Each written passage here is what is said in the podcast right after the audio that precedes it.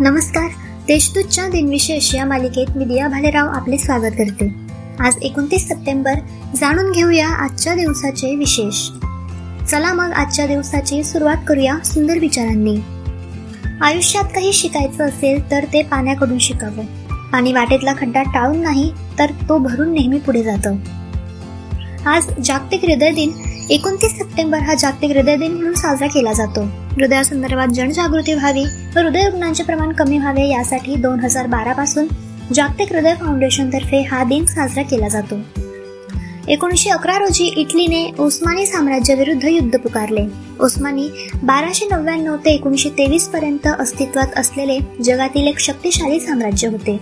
एकोणीसशे तेवीस साली ओस्मानी साम्राज्याचा शेवट झाला व तुर्कस्तान या देशाची स्थापना झाली. एकोणीसशे एक्केचाळमध्ये युक्रेनमधील क्रीवमध्ये नाझींनी तेहतीस हजार सातशे एकाहत्तर जीवना ठार मारले. एकोणीसशे बासष्टमध्ये कलकत्ता शहरात एम एल दालमिया कंपनीतर्फे आशिया खंडातील पहिले बिर्ला तारांगण सुरू करण्यात आले. दोन हजार बारामध्ये अल्तमस कबीर यांनी सरन्यायाधीश म्हणून शपथ घेतली.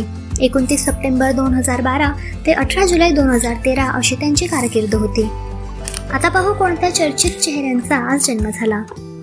पद्मविभूषण पुरस्काराने सन्मानित राजनैतिक तज्ज्ञ व माजी राष्ट्रीय सुरक्षा सल्लागार ब्रजेश मिश्रा यांचा एकोणीसशे बेचाळमध्ये जन्म झाला. भारतीय हिंदी चित्रपट अभिनेते व हास्य कलाकार चित्रपट निर्माता व दिग्दर्शक मेहमूद अली यांचा एकोणीसशे बत्तीसमध्ये जन्म झाला. त्यांनी तीनशे पेक्षा जास्त चित्रपटात काम केले. समाजसुधारक व मराठी साहित्यिक हमीद उमर दलवाई यांचा एकोणीसशे बत्तीसमध्ये जन्म झाला. ते मुस्लिम सत्यशोधक चळवळीचे अधर्वी म्हणून ओळखले जातात. भारताचे माजी सरन्यायाधीश सरेश होमी कापडिया यांचा एकोणीसशे सत्तेचाळमध्ये जन्म झाला. आता स्मृती दिनानिमित्त आठवण करूया थोर विभूतींची जर्मनीतील संशोधक रुडॉल्फ डिझेल यांचे दोन एकोणीसशे तेरा मध्ये निधन झाले. डिझेल इंजिन ही त्यांनी जगाला दिलेली देण आहे. त्यांच्या नावावरूनच डिझेल इंजिन हे नाव दिले गेले.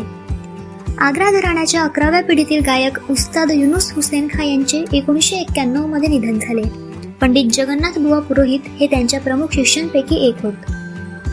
पद्मभूषण पुरस्कार व साहित्य अकादमी पुरस्काराने सन्मानित प्रसिद्ध भारतीय मल्याळम भाषिक कवयित्री बालमणी अम्मा यांचे दोन हजार चारमध्ये निधन झाले. आजच्या भागात एवढेच. चला मग उद्या पुन्हा भेटू. नमस्कार.